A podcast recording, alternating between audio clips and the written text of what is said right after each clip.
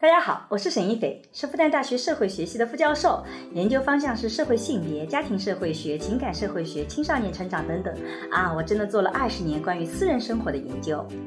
你好，我叫商建刚，我是一名法律从业者，我曾经是一名律师，现在是一名法官，我做法律工作二十年了，很高兴参加今天的节目。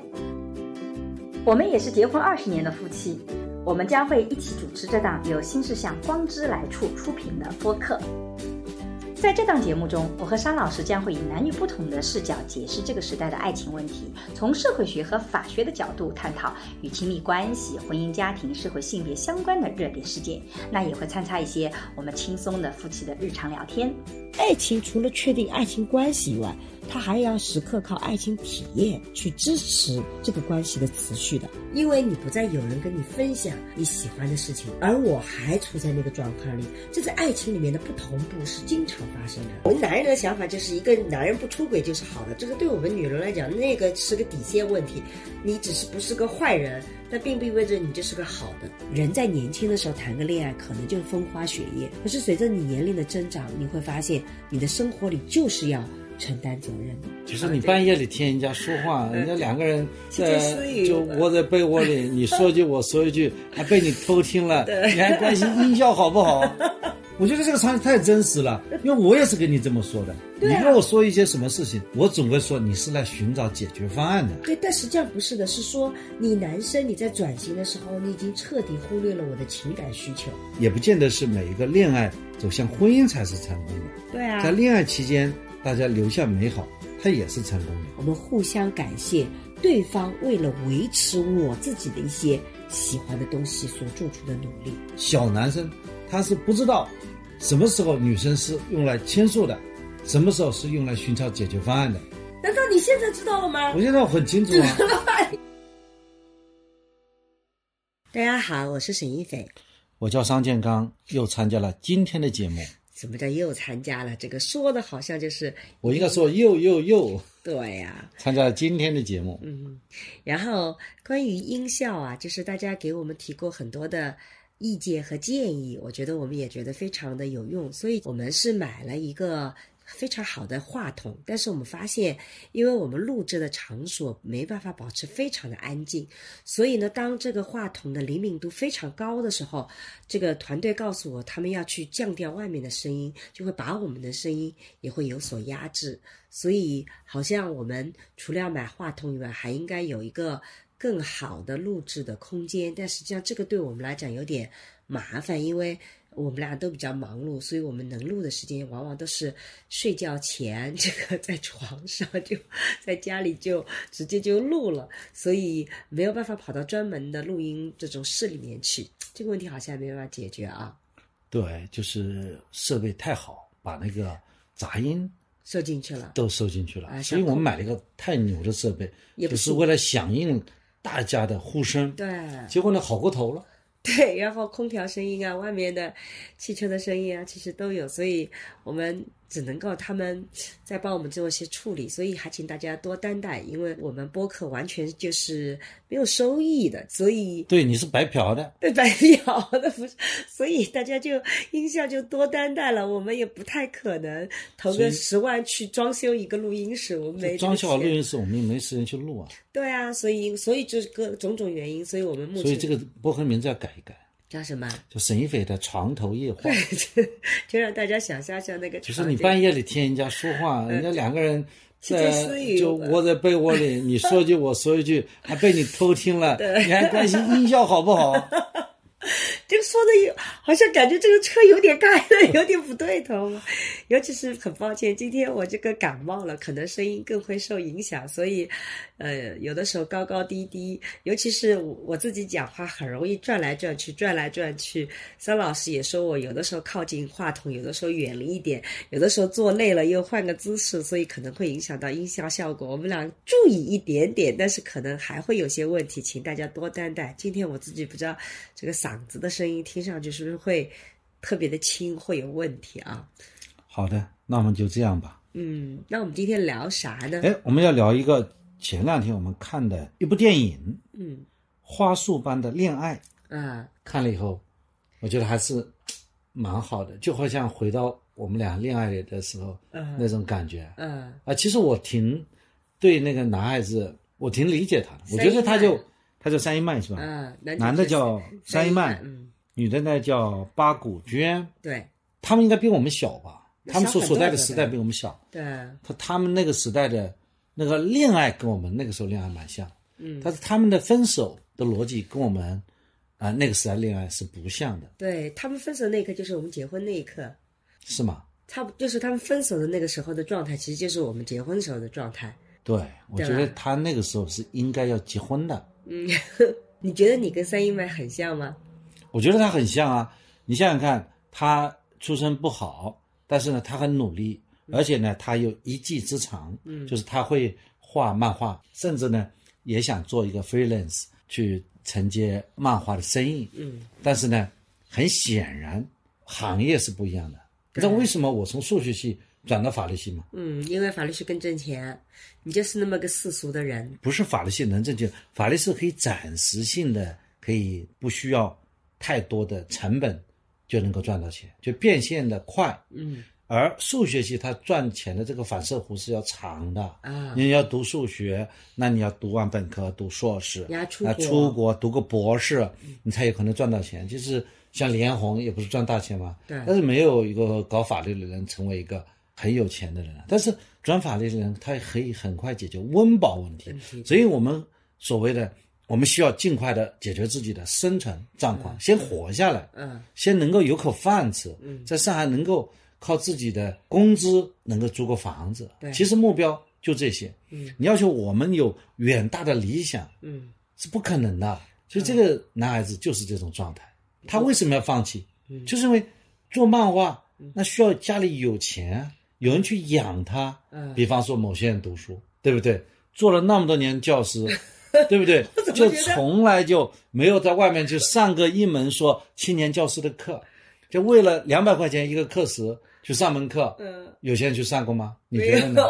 呃 对吧？怎么突然发现这个啊剑怎么冲向我来了呢啊，？这就是说，这个男孩子他为什么要放弃他很有前途的漫画职业？嗯，就像数学很难读的，嗯为什么要放弃呢？嗯，那是现实。所以我这点我是特别能够理解他。第二呢，他也是挺负责任的，嗯，他这些年他也没有出轨，他很拼命的工作我们。男人的想法就是一个男人不出轨就是好的，这个对我们女人来讲，那个是个底线问题。你只是不是个坏人，但并不意味着你就是个好的，这两回事儿。就他很拼命的工作，对拼命的工作，然后他也尽所能的理解这个女孩子。当他不能做到陪伴这个女孩时候，他知道这是不对的，嗯这是要道歉的。所以呢，他是两害相亲戚其心，他还是希望能够多赚钱，能够养活这个女孩子。所以呢，他虽然有那么一点点大男主义，但是他还是有责任心的。嗯，这对一个男生来讲，责任心也是很重要的一面嘛。对，嗯可以很多女孩子喜欢那种花叉叉的，很会哄女孩子的，但是呢，她不是这么特别的担当，甚至要靠女人生活的。嗯但是肯定是像我们这样的人眼里，就不愿意去做这样的男性。嗯所以我觉得这个男孩子还是挺不错的。结果呢，那个女孩子竟然离他而去。故事最后，我觉得是非常正面的。他这个女孩子抛弃了他，实际上是他的眼光不够好，因为他很快的找到了新的女朋友，而且过了更加快乐的生活。你为什么是这么解读的？我觉得你会被网友批死的。那女孩子也找了一个新的男朋友啊，也找了个更好的男朋友啊，这个女孩子找了一个好的男朋友，对啊。不见得那个男孩子会像那个前任那样珍惜她。那你怎么知道的？所以说，因为前面珍惜她四年是能够证明的，后面故事还没开始呢，你知道该怎么？所以你怎么能恶意的揣测呢？我没有恶意揣测，我是说万事万物都有两面嘛。万一他找的那个男的，就是我们讲的第二类男的，他挺会哄女孩子开心的。我完全不同意桑老师这个观点。我觉得，如果看过《花束般的恋爱》的人，一定是把他当成是纯爱看的。桑老师一下就把他给非常世俗化，所以你看，跟男人一起看爱情片真是很无聊。哎，你讲讲，你看了一部哪部电影？你还说三英麦跟你很像，三英麦跟你一点都不像，三英麦比你好多了。你看三英麦在谈恋爱的时候，跟女朋友会去看一样的剧，他们会有一样的品味，他们能够去听同样的音乐会，然后谈一个书有同样的感觉。你倒说说看，我跟你谈恋爱的时候，我看的书你懂吗？哎，这一点是和我不同的。我看他曾经是一个文艺少年，对文艺青年，我从来就不是。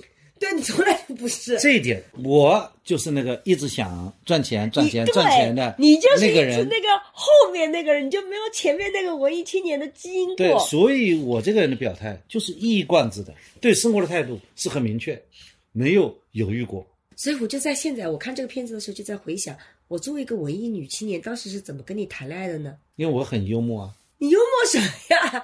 幽默能当饭吃吗？对呀，所以我就去赚钱了，有饭吃了。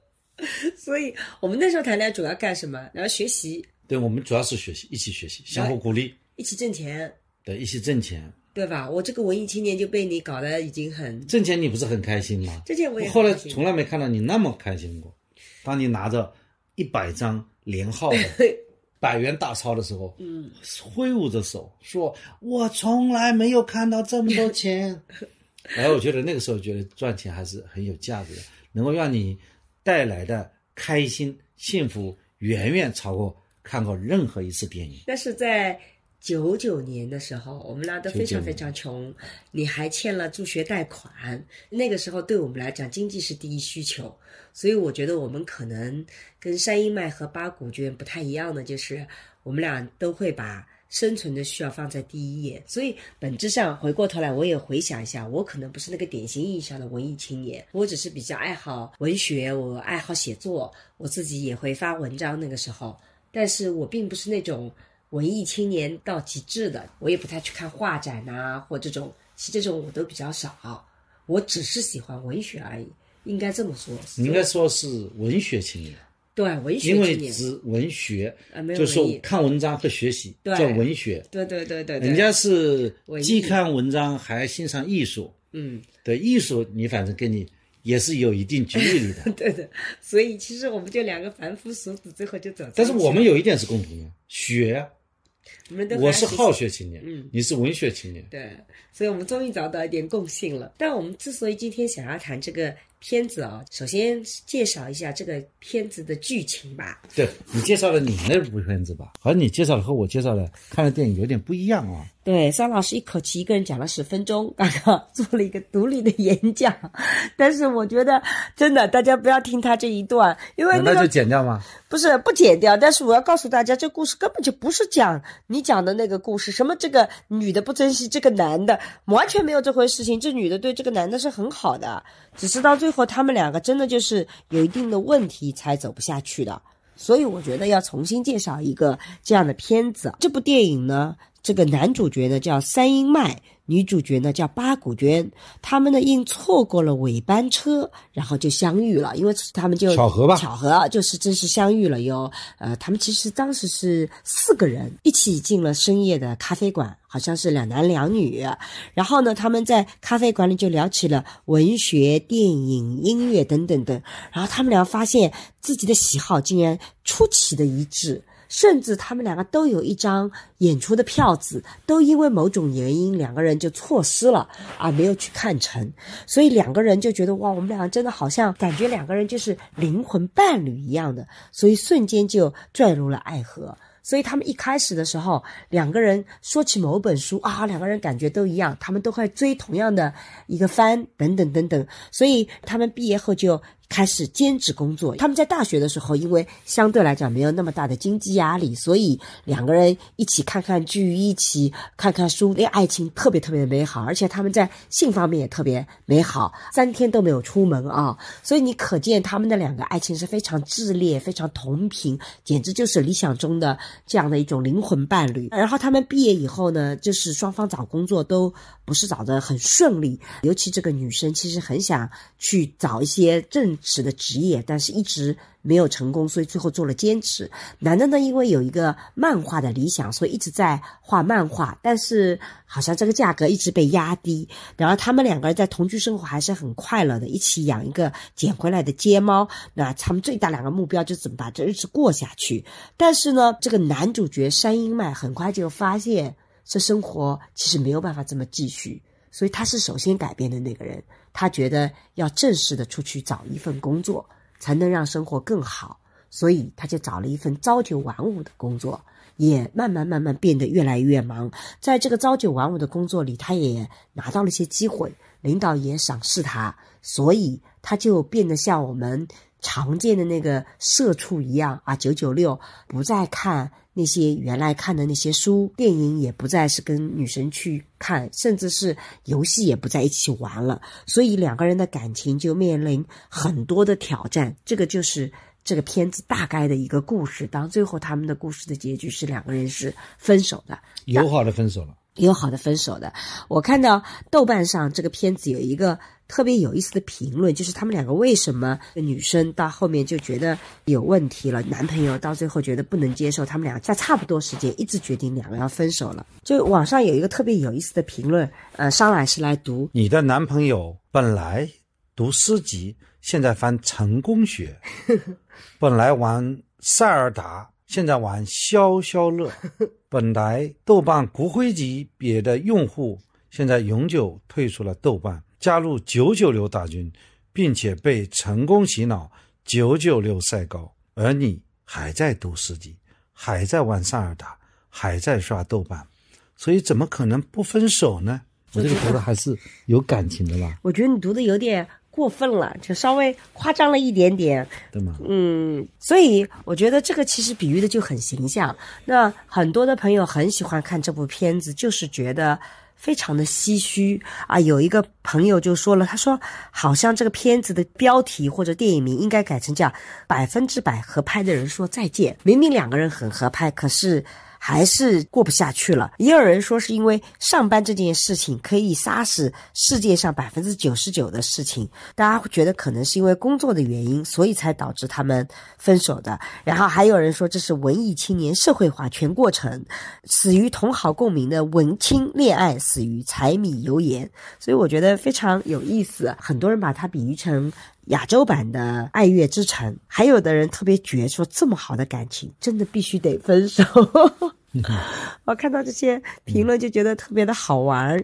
这个故事其实讲的是两个精神很合拍的人是怎么一步步走向最后竟然是分手这个结局的。对，那你怎么解读呢？我觉得这里面其实是一个挺可惜的一个过程。为什么一开始兴趣那么好，那么契合，而且在性的问题上也很合拍，最后免不了分手的结局呢？你觉得像这样的爱情是一定？就像有个网友说的特别有意思，他说这么好的爱情就一定要分手？你觉得你也是这样观点吗？我肯定不是这个观点，那肯定是羡慕嫉妒恨、不怀好意者的一种幸灾乐祸，这显然是不善意的。人家那么好，当然要祝福他百年好合，嗯，早生贵子。我怎么感觉今天聊天你有点调侃的意味太重了？没有啊，我是真是觉得。他们两个就应该是要结婚的，嗯，他们不结婚蛮可惜的。所以你你看下来，你自己觉得可惜在哪里呢？我可惜，我从夫妻的档来讲，他们是有曾经共同的爱好，因为现在毕竟还在年轻嘛，男的还在年轻，就应该是男的多去赚点钱，女的呢，如果你有你自己的兴趣爱好，你可以继续保持你那种文艺青年啊，这个不影响，而且男的赚钱可以让你去。保留这样的一个兴趣爱好，就像当初我，我为什么要去挣钱呢？嗯，因为我喜欢读书。嗯，但是呢，我希望你去读书，你去读博士，我去挣钱。其实你去读博士，就是相当于我在读博士，我内心里会有这种心灵的寄托。嗯，也许这个男主他心里就是在想，这个女孩子去玩那些文艺的东西，也代表着他的那种理想。嗯，他的一种对美好生活的一种向往，但是他自己被迫生活在泥潭之中。嗯，所以呢，这个男的是真的爱那个女的。嗯，所以我是这样理解这个男的。嗯，所以这个女的反而不理解。作为这个女的来讲，这个男生没有让你放弃你的爱好，嗯，没有让你去挣钱。我们在相爱当中不是有一个你我和我们吗？嗯，对吧？我改变了我。是因为生活所迫，我并不是不喜欢画画，我是喜欢画画，但是为了我们共同的家，嗯，所以呢，我要去挣钱。但是你可以继续画画，嗯，你可以继续看东西啊，嗯，说不定我就在哪一些瞬间，就像你一样的，你会创造一些电影啊，或者说旅游啊，啊，要求我参加，甚至我还记得，比方说每年我生日的时候，你都要求我陪你去逛街，然后是给我买衣服，嗯，然后你平时把所有可能会买的那些西服都看好，然后在你生日那一天要求我去一次性去试穿 你曾经看过无数遍的西服，花很多的钱把它买下来。那你还跟我吵架？啊，对，所以说那个时候就能够把那种场景能够想起来。其实我在奋斗的过程当中，人是很苦闷的，但是也许就是那么一点点来自于女朋友、来自于老婆的这样一种温暖，会让我们内心的充满了感激，然后我们就带着这种感激去更加的卖力的去工作，嗯去更加去点燃自己。嗯然后人家说，哎，当时在做律师，一般人的蜡烛是一头烧，律师的蜡烛两头烧。嗯那么这就是男人如狗啊，或者说男人要去奋斗的一种来自于家人、来自于爱人的一种源泉。这个女片子里的女主角八股娟，她没有体会到吗？她认为这个男的拼命工作变了，变了一个很世俗的人。那么他变在哪里呢？他去努力工作，怎么就会变成一个被分手的理由呢？其实，在这个片子里，我是对这个女主是觉得她可能就放弃了一个绩优股。嗯，你想想看，我们故事是另外一个结局。这个男的经过二十年成了老总，家里有房有车，家里有两个孩子了，然后他突然又很文艺的去 看书了，然后把那个女主原来看的那些书，比方玩的那个电视剧，嗯。他很可能人家已经玩到二十几集了，他还在第二集、第三集，他又继续重新玩一遍。嗯。难道会不会有这种结局呢？但是我觉得啊，就从女性角度讲，为什么张老师是给了一个男性的视角？你看男性就特别能理解，说，哎，男性为什么这么去做？可是从女性的角度讲，我们会认为说，你太过轻易的就把爱情给放弃掉了。因为对女主角来讲，爱情是什么？爱情是风花雪月，爱情是灵魂跟灵魂的在一起的一些火花碰撞。我们有共同的爱好，我们有同样的感受，我们爱去看同样的一些东西。这个其实是我们人们对爱情的很多的想象。所以，当我们兼职也能养活我们自己的时候，那你是不是有必要要把这部分全牺牲掉，变成九九六？所以对这个女主来讲，她觉得是你太过轻易的就放弃了我们本来应该拥有的最可贵的灵魂合拍的东西，而你在前进的道路上，我觉得你的灵魂跟我的灵魂已经在两条路上行走了，我们就逐渐变成了两种人。这是我觉得很多的女性在遇到这样的。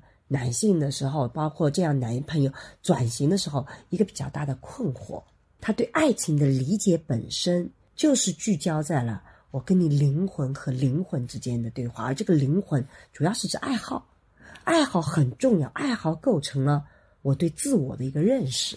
你这么去解读这个女生，更加让我确认这个女生爱的能力不够，或者说这个女生对这个男的不足够的爱。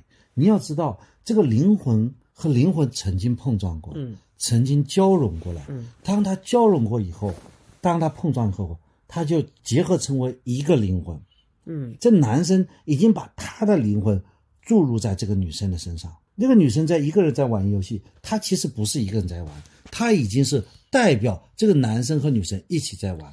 这个女生已经是两个不不灵魂但这个完全不是的。你在爱里面，电影里有句话说，两个人在一起觉得很孤独，比一个人在一起要感觉更孤独。当这个女生在玩游戏的时候，我们中间有这个场景，电影里面这个女生玩这个游戏，然后这个男的在准备工作，女生就发现可能我的声音太大了影响他，然后就调低的音量，那男生就跟他这样三音麦就跟八股娟说，哎，没关系的，你就。正常音量好了，但是这个男生三阴脉的举动，女戴上了耳机，就把这个声音隔绝在外面。这个时候，女生感觉是孤独的，就觉得我是一个人在玩游戏。我虽然跟你同处一个空间，但是我其实是一个人，我觉得特别孤独。这种感受也是真实的。那如果我们在谈恋爱的时候，他可能要的就是我们两个人在一起的感觉，否则什么叫恋爱呢？你讲的说啊，因为恋爱曾经我们共鸣过，所以我们灵魂在一起，这个没有这种说法。因为爱情除了确定爱情关系以外，它还要时刻靠爱情体验去支持这个关系的持续的，不是说你曾经有过爱的体验，以后一直没有了，但我们就觉得爱情还在，不是的，爱情关系需要不断的体验才去确认的。但是什么体验叫爱情？这个是我觉得今天可以聊的一个重头。就像你刚才讲的这个场景吧，可能是这个导演把这个矛盾突现了。嗯，可能现实当中是另外一个场景。这个男的多么爱这个女的，在我看来，你可以玩，我只不过是我自己来隔断这个问题，不影响你玩。我现在在工作，你必须暂时放弃。嗯，这个男的是多么尊重这个女生的一个爱好，这是一。第二，也许这个男的。在玩的工作到差不多的时候，他间隙他也会加入玩那个五分钟、十分钟呢。嗯，这个女生这个时候反过来从这个女生的角度来讲，她追求什么呢？她要求说：“我玩两小时，你陪我玩两小时。”请问你晚两小时陪两小时，我们呢稍微好一点的面包到哪里买呀？我们永远就吃那个最便宜的面包吗？还有一种办法向你学习，他要去协调一些场景，比方说我现在玩两个小时，你工作好了，但是我们要一起去吃个饭。在吃饭的时候，我们俩可以聊聊天，就创造浪漫。当一个男生在为主赚钱的时候，难道创造浪漫的责任，去创造共同空间的责义务，不是交给这个女生吗？但是我觉得我同意你，你其实已经在提解决方案了。但是我的意思是说，你看，我们把这个场景带进去，我们首先去理解。这个女生为什么这么去想？这也是我今天觉得我们聊这个话题，就是我们对爱情的想象常常是停留在第一个阶段的。我们两个人三观一致，有共鸣，我们是一致的，被看成是两个独立的个体能在一起的关键的要素。如果我们两个人不同了，我们的呃看的书不一样，我们很多东西追求不一样，我们就会觉得这个爱情就很难持续。这个是很多。人们所相信的爱情的一个逻辑体系，但是这个的确是不符合长期的爱情关系的。我们在令人心动的 CP，可能很多的播客的朋友已经玩过我们那个情感沟通桌游。如果你有我们这个情感沟通桌游的话，你可以拿出我们那个问题解析的手册出来看看，你就会发现我们在解析手册的第一页打开来，你就会发现有一张图表，里面就讲到了刺激价值观。角色理论，这个理论告诉我们在爱情刚刚开始的时候，刺激起最重要的作用，就我跟你是不是有眼缘？我觉得你是不是长在我的审美上？我们俩是不是有性的吸引？这是第一步最重要的。但这个阶段很短，然后马上开始的就叫价值观的这个阶段。价值观的这个阶段就是我们两个人三观是一样的，我们有很多的共鸣，我们有很多的同样的想法。所以我们会觉得哇，我们两个真是像遗落的另外一个自己，我们俩拼成一个圆，这是第二个阶段。那我觉得八股娟相当于他对爱情的想象，就是我们两个两情相悦，然后我们有这样的共鸣，这也是很多人对爱情的想象。我们俩有很多的共识，但是这个理论同时也告诉我们说。他说：“如果在长更往后面的长期关系里，你会发现刺激也好，价值观也好，它起的作用都在逐渐的下降，就不再那么重要。有另外一个线条很重要的起来，就叫角色。而这个作用在一开始的时候它非常弱，但是到了角色，你就会发现了。比如说，我们两个人就要有分工合作。”什么叫角色？我们就在家庭里面分工合作嘛。如果两个都是事业型的人，他其实是没有人可以管家的，那你的生活也很难去匹配。如果两个都是文艺青年，你会发现也养不活自己。所谓的角色，就是一个家庭里，他可能就要有主内的，也有主外的。虽然我们反对刻板的性别分工，一定要男主外，一定要女主内，但实际上我们不反对分工本身。在两个人的长期关系里，他一定要有类似的分工，才能使得这两个人关系走得更好。那如果是男的更擅长主内的，那男的就来主内，女的就去主外。比如说，如果八股娟自己能够找到了一份好的职业，能够挣钱挣的比较多一点点，能够来养活山鹰麦，让他做一个爱好漫画的职业的漫画家。能够花更多的时间，更从容的心态，有些不合理的这种需求都拒绝他，画自己自己想画的故事，把这故事出版了，他就大获成功了。这是一种非常好的组合。他就会解决他们的问题。但如果八股娟自己找工作怎么都找不到好的工作，只能找一份勉强能够养活自己的一个兼职的时候，你就会发现三英迈这个男主角就决定我来做这个角色改变，我来去挣钱。因为在长期关系里，他一定要有这样的分工匹配，才能够更好的发展。那这个时候你会发现，两个人一定是不同的。而不是你在要求原来两个人完全一致，因为一致他无法再长久了。所以我自己经常跟很多的朋友去分享说，其实你的爱情从你的初期到你的长期关系里，爱情是要变动的。他得要去让他从原来追求一致，慢慢能到学会欣赏差异。我们两个人不同，我们可以看到说，哎，原来是这样子的。原来你是为我努力去挣钱，我就很感谢。这个是很重要的一个关系的转折。而我在我看来，他们两个人对于这种关系的转折，各自的准备都不足。女主角八股娟。太慢的，一直停留在了第一个阶段。他对爱情的想象，他一直是在恋爱初期，对他没有办法走到后期。而三一曼又太快的直接转型到了后期了。对他还是男朋友，他没有把，然后他就变成老公了。对，他觉得要努力负责任，就是要过日子了。对他没有把。八股娟把这个逻辑给他讲通了，能够让他带着出来。比如说，八股娟也给了他一本书，但他也没时间看。但是他也没有向八股娟表达说：“哎，如果你把这本书看了，告诉我，我没有时间看，这个对我来讲也是个很大的帮助，对我也是有价值的。”他如果把这样的话能够告诉女生，那女生可能也会觉得说：“哦，原来我们两个人有我一个人看书，告诉你也就足够了。”你还是对这个书感兴趣的，只是你真的没有时间看了。但他也没有这个表达，但这也不能怪男女主角。我们年轻的时候谈恋爱，不都是这样子的吗？不都是很多东西，觉得我都是一切在为我们两个在努力，我不需要解释什么呀，也没有想到这一块。女生也是这样的，我觉得这个才是很核心的。为什么他们走到这一块，他们会走崩掉的很重要的？他们应该去玩一个这个恋爱中的 CP，告诉他现在处在什么状态。他们本来是很令人心动的 CP。对，令人心动。他应该是刚开始他们很一致的，所以他们两个人会走得很快，常常很快。嗯，对对，我们到了后来就是桌游。到了后来是，如果是不一致，是走得快嘛？对的，对的。但他后来他不是，他又走得很快嘛？对，他们就很快成为五星情侣了。对对对。那后来为什么不结婚呢？但故事不是不这么发展嘛？他们故事发展不是是走到他们差异的那个地方，他们已经走不下去了嘛？也就是说，他如果玩令人心动的 CP，蓝色板块，也就是初期关系，他们走得很快，可是他们走到后面，他们就走不下去了，因为他们两个人所有的选择依然要求是一致的，他们觉得一致才好，他每个选择依然是一致，他们就走不下去。哦，他们不认可。不一致才是好的。对我们是希望你能够认可的，不一致才是好。哎，你这一点讲了，我就理解了。啊，其实他后来呢，两个文艺青年，其中有一个人呢，就变成了一个实干家，对，变成了个九九六。对，这个女孩子应该去欣赏那个九九六，她觉得你这个九九六是不是也是会有很多新鲜的东西？对，这个时候。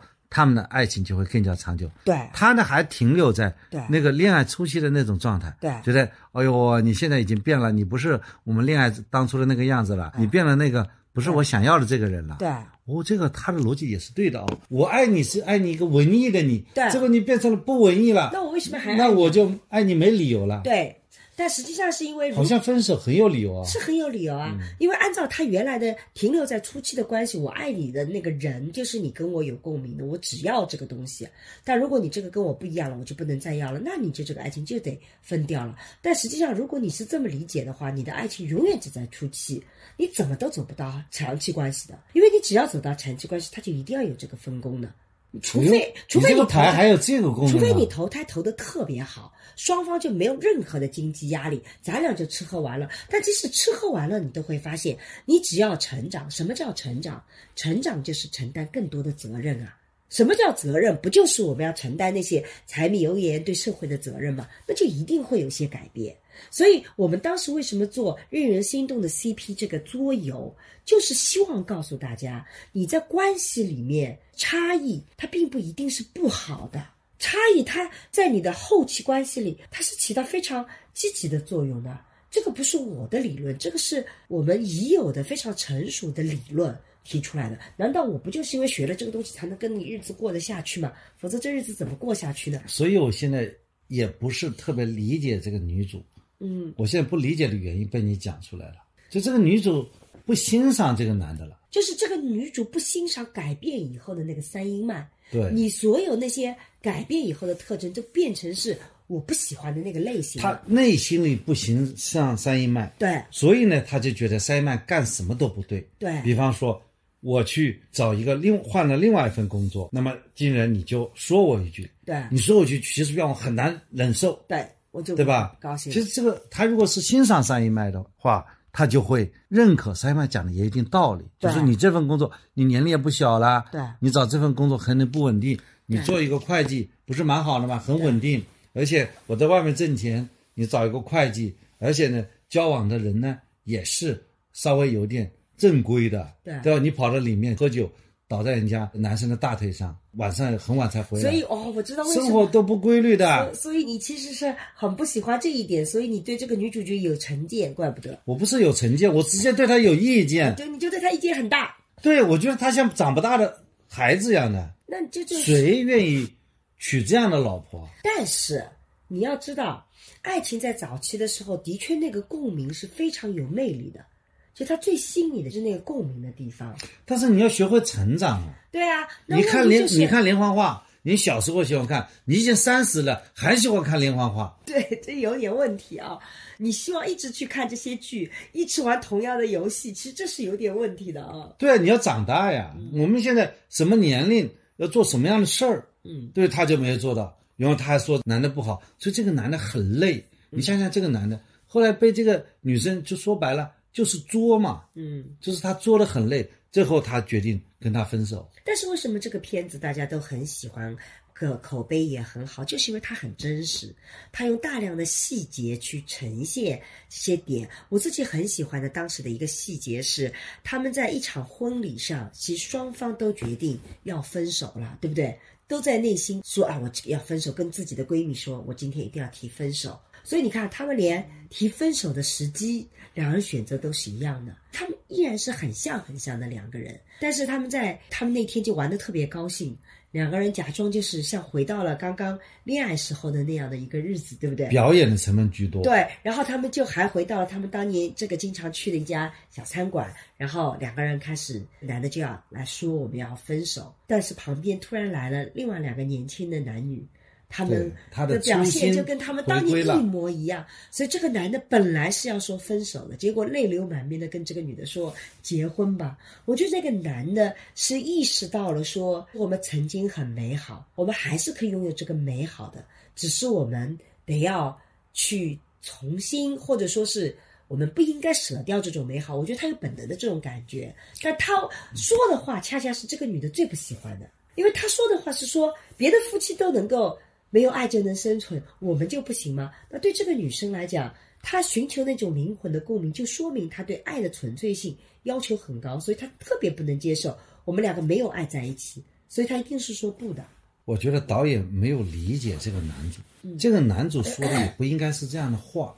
但是这个男主很这个男主不是说，哎，很多夫妻是没有爱情也能生活在一起，对啊我们也要生活在一起。嗯他等于什么呢？等于我们已经没有爱情了。嗯他应该说，我们是很相爱的。嗯我做的这些事儿，我是为了我们共同的，嗯在你身上寄托了我，所以说我是爱你的，而不是说我们不相爱了。这个男的一定在这个时候，他说的是我那爱你如此深沉，以至于我都但问题是，这个男的当时他也决定要分手，哎，他没有说要去挽留这个这个男的决定分手，是因为这个男的太累了，被这个女搞死了，所以他要分手了。你看，你看，这都是你这个就还是大男子主义的，从男性视角看的。但你从女性视角看，你也是能理解你的孤独感的，因为你不再有人跟你分享你喜欢的事情，而我还处在那个状况里。这在爱情里面的不同步是经常发生的。哎，这里面的确有一个场景，就是这个女的打个电话给他，嗯，他无非就是跟他聊聊天嘛，说那个面包店关门了。对，这个男的说，那就换一家地方卖面包。对，我觉得这个场景太真实了，因为我也是跟你这么说的。啊你跟我说一些什么事情，我总会说你是来寻找解决方案的。对，但实际上不是的，是说你男生你在转型的时候，你已经彻底忽略了我的情感需求。我想跟你聊聊那个面包店，我有那个情感诉求，可是你转型转的太快了，你转型快到这个速度，我的情感诉求已经被你完全抛在后面了。我想跟你聊聊那个面包店，我想感叹一下他们这对老夫妻，我想跟你倾诉我此时此刻的一些感想。可是你已经走在了很前面，你就说换一家吧。那我能接受你，是因为你从谈恋爱开始，你一直这个德行，我对你也没有更高的期望，所以我就算了。这个男生呢？对这个女生来讲，他不一样。那个男生曾经是非常能够契合她的情感的，他有那个期望的。不是一个老司机，对啊，那当然。这个男生如果是像我这样的，我就很清楚，女生这个时候不是来寻找解决方案的。小男生他是不知道什么时候女生是用来倾诉的，什么时候是用来寻找解决方案的。难道你现在知道了吗？我现在很清楚啊。你别自己这个夸耀自己了，这个这一点优点你没有，虽然我很欣赏你。没有，我现在还是绝大部分时候。如果我想从你这边得到情感支持，那是需要直截了当。前两天委屈的哭鼻子了，我就没怎么安慰你，我就说啊不容易不容易。那我肯定不说啊，你为什么哭鼻子？我要帮你去报仇，谁找你啊？谁欺负你啊？你跟我说，我要打他。我没有这样去说，我还是理解啊，你辛苦了。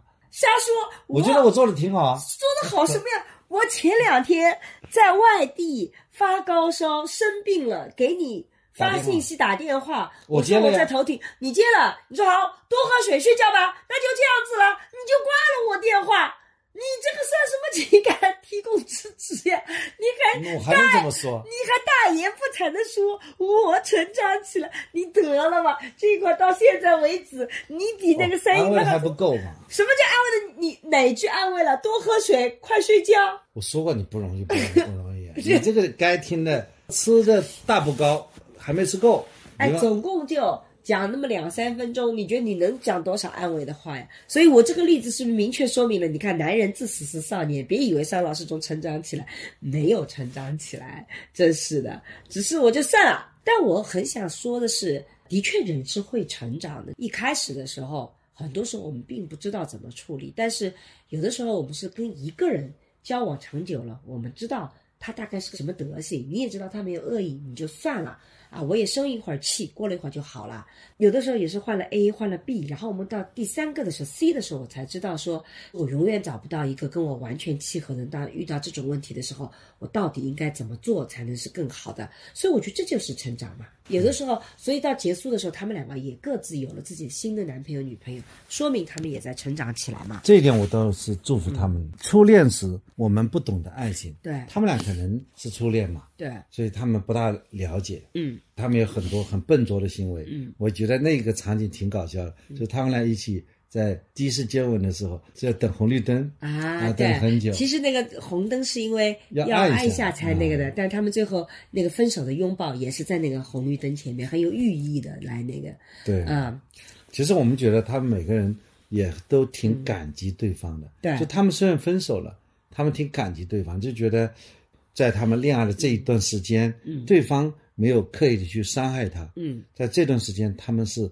留下了一些美好的回忆，也不见得是每一个恋爱走向婚姻才是成功的。对啊，在恋爱期间，大家留下美好，它也是成功的。是的，所以我觉得他们两个人最后选择是说。我们两个曾经有一个非常理想的、完美的爱情的状态，我们就把它保留在这一部分，因为我们对于爱情的想象就是这样子的。但是我自己是觉得，就是这个片子里，到三英迈这个男主角最后说我们两个是不是结婚的时候，我觉得结婚也是个解决方案。这也是我这几年做爱情关系，我们经常会觉得灵魂合拍很重要，可是，在爱情里面走到后面叫生死相依，你怎么能做到生死相依？要各自承担责任呢。所以，结婚其实是在承担责任的这样的一个过程中间。当我们选择结婚的时候，就意味着我们的关系从原来的寻求共鸣，走向了角色，走向了角色的不同。你丈夫的角色跟妻子的角色不一样，爸爸的角色跟妈妈的角色不一样。我们要去赡养老人，我们要养育子女，我们要努力挣钱，我们要为社会做贡献，这些都是要承担更多的责任。我们两个之所以在一起，就是因为我们俩组合成一个团体，能更好的来承担这些责任。那我觉得这就是成长，因为人在年轻的时候谈个恋爱，可能就是风花雪月，可是随着你年龄的增长，你会发现你的生活里就是要承担责任的。你就得要自己养活自己，你就得要那个，就这些责任你其实要承担的。你以为你不谈恋爱你就不需要承担这个责任吗？你其实也是要承担的。那么如果你自己承担这个责任，比如说八股卷，如果能有一天意识到我做这个工作有的时候做特别讨厌，但我找了三英麦，他在帮我承担那么讨厌的挣钱的工作，那实际上你有这个感恩之心，你就能把这个感情给持续下去。我们在跟尹晓听老师聊的时候，讲到夫妻关系的时候，就讲恩爱，恩爱就是讲古代婚姻，恩放在爱前面。怎么形成生死相？就是我们互相感谢对方为了维持我自己的一些喜欢的东西所做出的努力，对方为了让我能更好的生活，他要帮我承担一部分的责任，我也为了对方更好的生活承担一部分的责任。我觉得这个就是从浅层关系往。深层关系从初期关系向长期关系这个转变必经之路，如果你走不过这道关口，那你所有的爱情的想象你都只停留在了寻求共鸣。这也是为什么很多的现在的年轻人，他们就经常一吵架就分手，因为吵架冲突背后就是你有没有妥协的能力，你有没有协调的能力，你能不能够去接受这些差异。如果不能够，你就走不到后面那个角色匹配，走不到那个长期关系里。是的，我觉得这个如果是结婚的话，他们以后也可能会有很幸福的生活，其中也是一个原因。嗯，因为双方在一起恋爱了四年多，对，在这个时候的的确确是都想改变。那怎么样叫改变呢？一种是分手，对，最简单，嗯，最彻底，大家无牵无挂，对，还可以做好朋友，对，还有。就是结婚，对，结婚也能够，也是一种巨大的改变。嗯，啊，你呢更加把它理论化了，开始进入角色责任的人。我觉得就像我们当时恋爱，差不多时候，那个时候我其实也是想分手的。这个人也很熟悉了，这个世界也挺大，嗯，对吧？也为什么不去尝试呢？嗯，所以这个时候大家都会有一种疲劳。恋爱，他恋爱到四年以后是会进入一种疲劳状态。后来我们呢就选择另外一个版本。我们把他结婚了，所以呢？为什么我没有这个感觉？我觉得我还挺爱你的，所以你为什么那时候想跟我分手？你又跟我结婚呢？是因为也是一种改变呢。我刚才说了，结婚也是一种改变。我可不觉得，我觉得你当时跟我结婚的时候是很爱我的。我不觉得是因为你觉得这个男生不爱那个女生吗？我觉得这个男生是爱这个女生的，所以这个男生是提出来结婚呐。对啊，我当时也就是提出来结婚，但是你看，他也提出来要分手，所以我在这个案子当中。你就很能代入的，我特别能够理解这个男生啊，因为你谈恋爱谈到四年多，再寻求共鸣啊，你会发现你也就这点了，你的共鸣没法再往下深了。所以说，这个男的谈结婚绝对不是虚情假意的，嗯，他是内心的希望改变，嗯，他的改变的方案是结婚和分手，都是一念之间的事情。一念之间，就我想讲的是说，他们两个一直在寻求共鸣，然后女方觉得说，我看的东西你也。不不太喜欢看了，但如果我们想象两个人啊，我们四五年一直在看同样的一本书，我们四五年还是玩同样的游戏，那个共鸣他也会厌倦掉的。你想想看是不是？对，他不会说是我们能够往下走。所以为什么到四五年你的感情容易死掉？就是即使你依然保有这些共鸣，你也会觉得不再有能够发现新的东西，你的关系是无法深入的。所以我这里还想讲第二个点，就是。如果你想要把这个关系保持新鲜感，它的新鲜感的概念，并不是指我们换不同的人。其实换不同的人，无非就是今天跟你聊这个东西啊，我们是这样的；跟明天跟你聊另外一个那个，其实它是一样的。明天和另外一个人聊相同的东西，还得要从头聊，还得从头聊起。其实不见得是说有新鲜感换一个人，但是真正的。或新鲜感就是我们能不能有能力往下走？因为我跟同样一个人，我跟他往下走的时候，我是可以有新的东西出现的。那么你常常在谈恋爱四五年的时候，你就会有这种厌倦感，因为我们要寻求的共鸣也都寻求共鸣了，我们也都有了，所以怎么办？感情要深入，感情是怎么感情深入？就我们得各自承担对方的责任了。对，所以为什么我们人类你会发现还需要结婚，甚至为什么要生孩子？生孩子也是这个原因。就你到生活遇到就是，你就到再生个孩子，你就会发现我们的感觉就更强了。所以我觉得可以不断的往下深入的时候，它并不是说我们要有。更多的啊，非得要同样的书，我们又看了另外一本书啊，我们对这本书又有同样的想法。你会发现，到了时间长了以后，它也不促进感情的，你还得往下走。所以，人类如果你想要走得更好，你就必须去直面你在生活中所遇到的这些责任，遇到的这些需要去承担的一些冲突，这样子你才能往下走。这也是为什么在社会学的爱情思维课里，我反复强调说，我们不要害怕冲突，因为如果我们害怕冲突的话，我们的感情就没办法往下。下深入，你到四五年的时候，你就应该把这个矛盾都要爆出来。你看，他们两个人明明已经有很多矛盾了，那这个整个电影你会发现，他们没有没吵过架，他们吵过一次架，吵完以后两个人就很相敬如宾，觉得要分手。所以他甚至他们分手了以后还能在一起过三个月。对，这个就说明他们没有把自己真正的问题。通过吵架去吵出来，因为你不吵架，你连问题都不敢去直面，你是找不到解决方案的。如果早点，女方跟男方说，我不能接受，说激烈的吵一次，对我自己很孤独，这个事情我不能够接受，受不了这样日子了，我要跟我要分手，我要跟你谈面包店，但是你就不想睬我，我觉得我很孤独，我得跟你吵架。那这样子的话，他就会知道问题在哪里。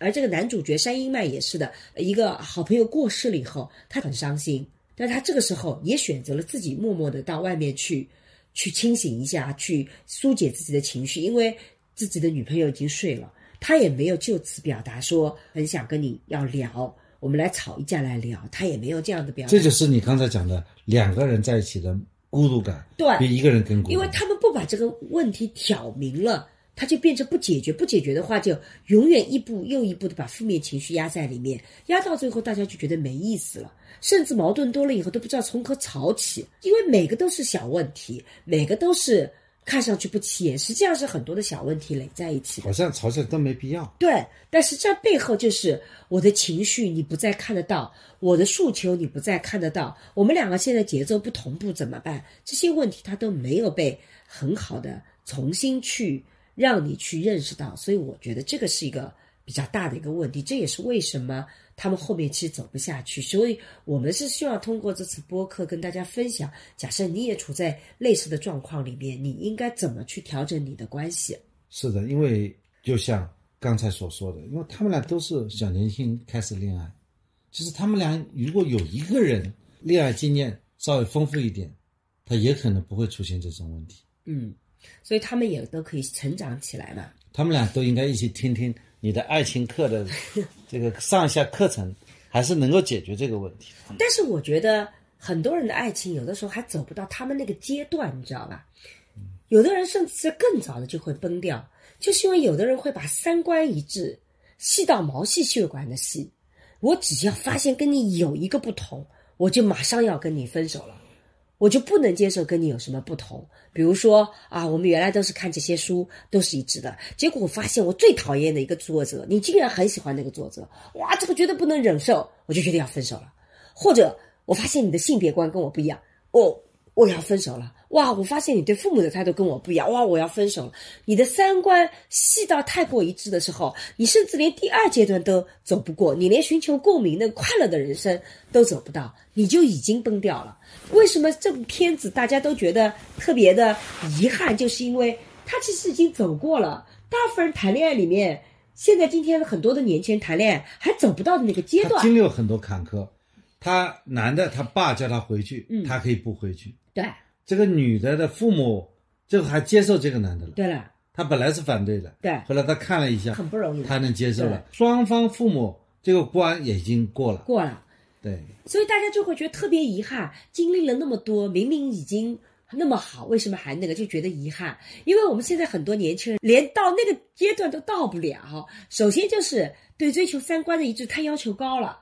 根本就没有办法忍受你跟我有任何的不同，所以觉得找不到那些跟我全部合拍共鸣的人，甚至可能有的人会觉得说，我既希望你跟我文艺青年一致，但我还希望你有积极进取的去挣钱的这个动力。结果你竟然还没这个挣钱的动力啊，天天就是在那边搞个小漫画，也不准备挣钱，我就对你很失望。他甚至矛盾，还甚至对人的要求是多元的，或者是是双标的、矛盾的。这个时候我就觉得可能都走不到这个第三阶段。就已经崩掉了，所以你好不容易走到第二阶段了，大家就觉得哎呀，好遗憾。是的，所以你这个恋爱课书籍出来以后，一定要翻成日文版，在日本发行。我觉得日本人他的这种文化，恋爱文化是不是和我们有一点不一样？我也不大了解。我就像我们还是受这种传统的中国文化的影响了，就男主外女主内。日本是不是从来没有男主外女主内的？日本的男主外女主内比中国强多了。日本的全职太太要大大大于中国啊！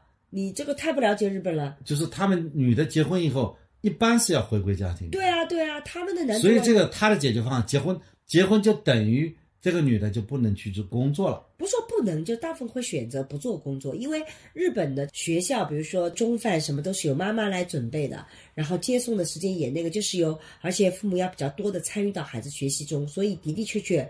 他经常是有一方需要不工作的，不像中国，我们在努力提供社会支持体系，以便于女性能够更好的工作，所以这是很不一样的。所以我觉得日本跟中国大体上文化是同源的，就没什么差别。我不觉得这个里面有什么具体的中日文化的差异，因为本质上亚裔的这个文化还是很相近的。那么这里面看完这个电影啊，我也就几个问题想问一下你啊，比方说两个人。为什么在那一刻坚定了分手的决心？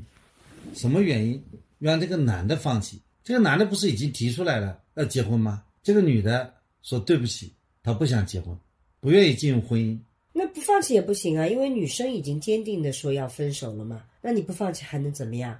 他们两个人有一个非常好的特点，都是非常尊重对方的，也是非常为对方考虑的。所以我觉得在这种情况下，女方她坚定的说不的时候是没有办法挽回的。反过头来也说，这个女性在谈恋爱的时候，她有一个非常强的一个模式在里面的，就她有个理想。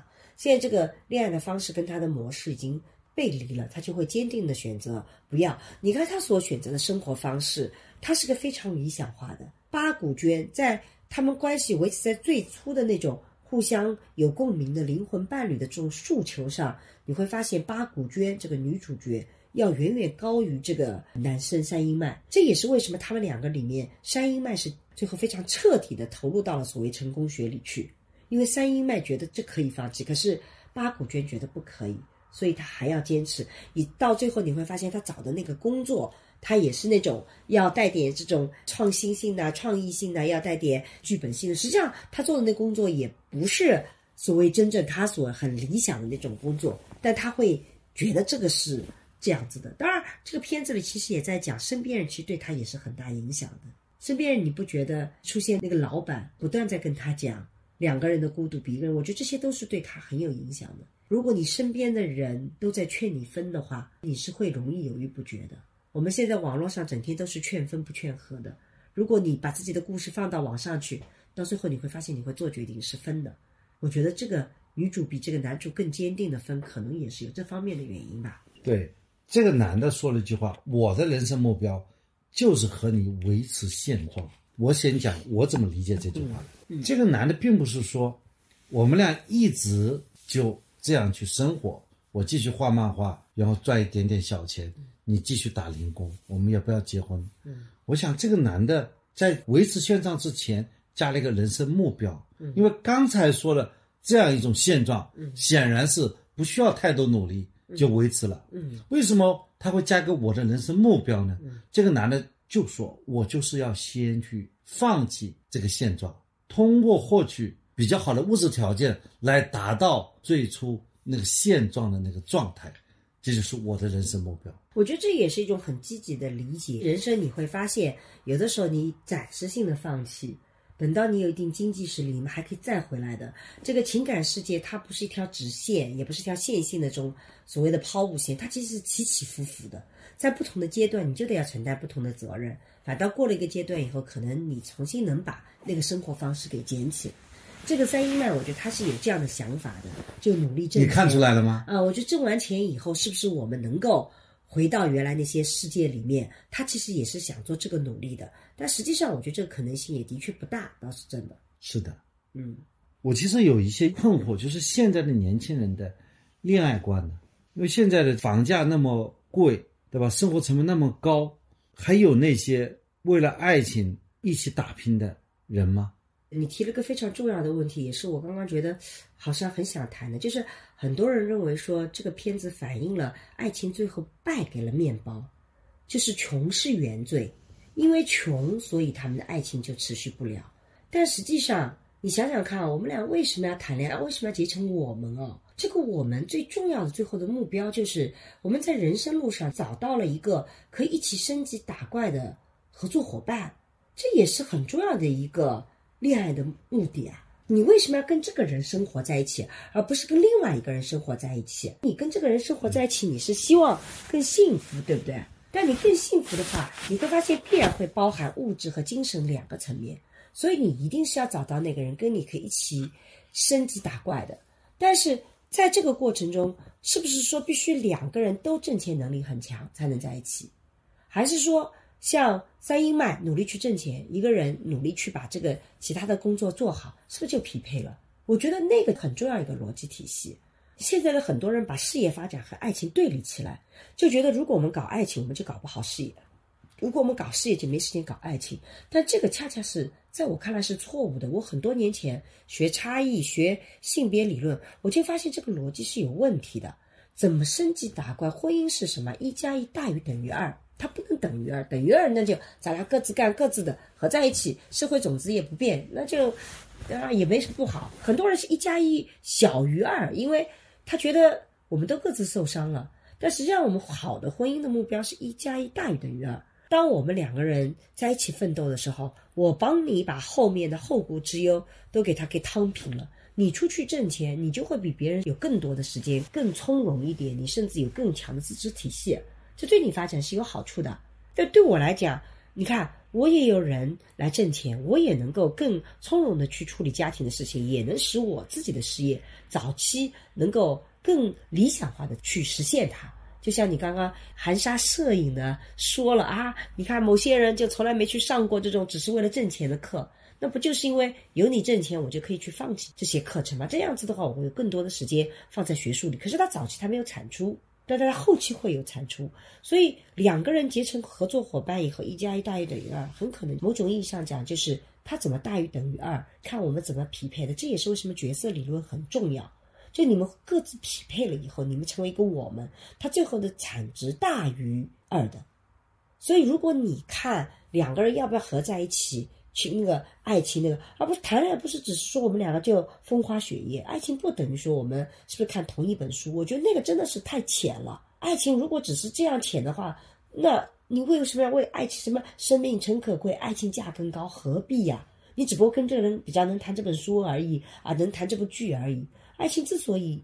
重要就是因为我们真的是能够互相支持，能够成长的更好，我们能够发展的更好，所以那个互相的承担，为对方承担责任，给对方解决后顾之忧，这是爱情里很重要的一些本质性的东西。我的经验就是，恋爱就是可以省钱的，有恋爱就能够攒到钱的。我原来没有谈恋爱的话，就天天出去玩，也没有心思学习、努力工作的。恋爱以后，相对而言，两个人在一起，就像。模拟过日子了，嗯，这个时候出去玩的时间少了，学习工作的时间就多了，而且责任感更强了，想着得要努力挣钱养活另外一个人了，对吧？对啊，因为以后会慢慢挣钱了呀，慢慢慢把钱给攒下来了，嗯，最后最后也就成功结婚了，嗯，所以说在这个里面说，哎呦，恋爱和工作对立，在我们看下来好像没有这种状况，嗯，对吧？恋爱花钱，不恋爱更花钱，嗯。但这个可能是我们那个时候的状态。现在的年轻一代，他们的爱情模式，用伊娃伊鲁萨的话就说，现在年轻人的恋爱模式是新中产阶级的恋爱模式。没有经济的支持，他们不会谈恋爱的。他们不知道怎么去创造浪漫，只能用消费主义去创造浪漫。他们过节一定是要送礼物的，都要金钱，哪像我们那时候。我们就没怎么送过礼物。你倒想想看，我们俩在一起二十六年了嘛，你送我什么礼物？我印象中间，第一年你送我件衣服，之后你有送过我比较像样的礼物吗？送过一个随身的放扩音器，你还送过我什么吗？你看，你现在急起来投诉我也不合适啊！你把所有钱都给你了不就行了吗？对我，我我的意思就是说，我能接受这一个。你想买什么就买什么。对我，我能接受这一点，就是因为我觉得爱情跟这个消费主义没有关系。你不送我礼物，so what 呢？我知道你很爱我，们俩在一起很快乐，那为什么非得送礼物？但是现在年轻一代他不是这么个理解的，他是消费主义所包裹下的爱情。所以就像你讲的说，我们一开始我们两个人啊努力，两个人在一起努力挣钱，两个。这个在今天的年轻人里，他对爱情的想象不是这样的，所以这也是我觉得可能比较麻烦的一件事情。对，所以我们要适当的影响一下年轻人。所以我们是不是以后你可以买一些比较一支玫瑰啊？就这样的送一下也行嘛，那也看女朋友接不接受。网上还有一个拉菲草事件，那不搞得沸沸扬扬。我做的这个视频还被人家骂呢，我就反省那个为什么你的爱情里一定要跟金钱去挂钩？我觉得我逻辑讲的可清楚了，但那个视频不一直被骂到现在，所以可能这个也是需要反思的。我们到时候也可以回过头来可以聊聊那种主题，就是事业和爱情之间到底什么关系？结了婚影响事业发展了吗？因为我们的统计数据发。现结了婚肯定是对事业有明显帮助的。对的，我们也发现说，真正成功人士还是结婚了的多，单身的少很多。而且，女性可能死了老公会发展的很好，但是完全单身说一定发展的好的有这样的个案有，但还真不是占主要比例的。所以，是不是女性觉得说不谈恋爱就能好好搞事业？这个逻辑好像也不太成立。就是你搞事业。也是需要有比较稳定的情绪支持的。嗯，如果你有婚姻、有稳定的爱情的话，你的情绪相对也比较稳定。对的。那如果你不结婚、单身，而你又是一个特别希望情感慰藉的人，那你就天天跑出去这要约会那约会，结果把所有的时间都浪费掉了。嗯，所以我们还是希望分享一些可能我们比较传统的老旧的。一些观念啊，有的时候，但我觉得它还是有道理的，因为我自己在做研究的时候发现，万变不离其宗，背后的大道还是自己的，它没有本质的变化。但我们和传统的婚姻不同的是，我们还是共同学习，嗯，在婚姻当中相互尊重，嗯啊，也能够帮助对方来发展自我。在古代可能就是不发展女性了，对吧？我们是互为恩人。互为恩人，这个话很好。这个，哎呦，这个突然间，桑老师爆了一句特别煽情的话语体系嘛，啊，对吧？我想接下来是要更加学术的来讨论这些问题。我我不知道我们今天聊这部电影大家什么感受？我们后面也想给大家聊几部电视剧啊什么的。觉得像以前看的《悠长假期》啊，还有像这种其他的自己喜欢的一些。日剧、韩剧啊，还有偶像剧啊什么的。呃，最近没有什么特别火的电影和电视剧啊。对，不知道大家有没有兴趣？我们想看以后是不是也给大家聊聊像类似这样的老片子、老片子。花束般的恋爱是新的，刚刚上映没几天，但是我们觉得口碑也很好，我也觉得看了很感动，尤其是男女主角的演技是特别特别的好。你是不是也讲了一个视频啊？我讲了个视频。对我做了个视频，对，的确是，大家可以看看。嗯，这个视频做在前，播客做在后，在后。嗯，我自己是觉得，在今天结尾的时候讲，从孩子到成人哦，你会发现什么叫成人，就是承担越来越多的责任。爱情也是的，你爱情从幼稚走向成熟，就是爱情所包容的东西。它就要越来越多的，他得要承担更多的生活中其他的板块，它不能只是风花雪月。到最后，爱情和婚姻结在一起的时候，你就会发现，我们把自己各自的私人生活里面所有的责任跟工作没有关系，甚至跟工作有关的，也都会结合在一起，也是爱情本身的成长。所以我希望大家不要用一种。固定的眼光去看爱情，老把爱情停留在刚刚开始的三个月的激情状态，那只是第一阶段的，他都还没到第二三观的阶段，他到第三个角色的阶段的流动变化的过程。嗯，对，爱情还是有不同的层次、不同的浓度，它会在每一个阶段的魅力。嗯，就不是说爱情就是一成不变的。好像这也是我们第一次很正式的聊爱情啊。我们之前总是会讲。出轨啊，或讲那种比较负面的。今天我们是第一次比较正式的聊，还蛮正面的。因为现在这个聊的话题相对而言也是聊到第六十八九期了，嗯，所以呢，相对可以有升级版本。有升级版本了吗？啊，听这个版本的人还没听明白，建议从第一期开始听。哎，其实我们想问一下，我们这个六十几期，大家可以在评论区里回复你听了多少期？我们聊这个也聊了快两年了吧？对我们没有两年，一年多好像是，对吧？都快聊了一年多啊，也甚至我们现在刚刚上了十万，我们也想知道大家觉得跟我们想聊哪些话题。我们最近正在跟不同的朋友慢慢开始要联系了，我们要做十万粉的对话，也请大家再稍微等一等，我们正在找一条。主线看哪条主线会更好，大家也可以给我们一些建议。觉得想聊工作方面的呢，还是情感方面的呢，还是什么别的方面的？大家也可以多在评论区告诉我们，你们很关心哪些方面的话题，我们也更好的做准备。我关注了一些人，我是凭我个人的印象，很可能不全面，嗯，所以那些听过很多次的，嗯，你可以觉得你次数比较多，你可以回复一下我听了多少次。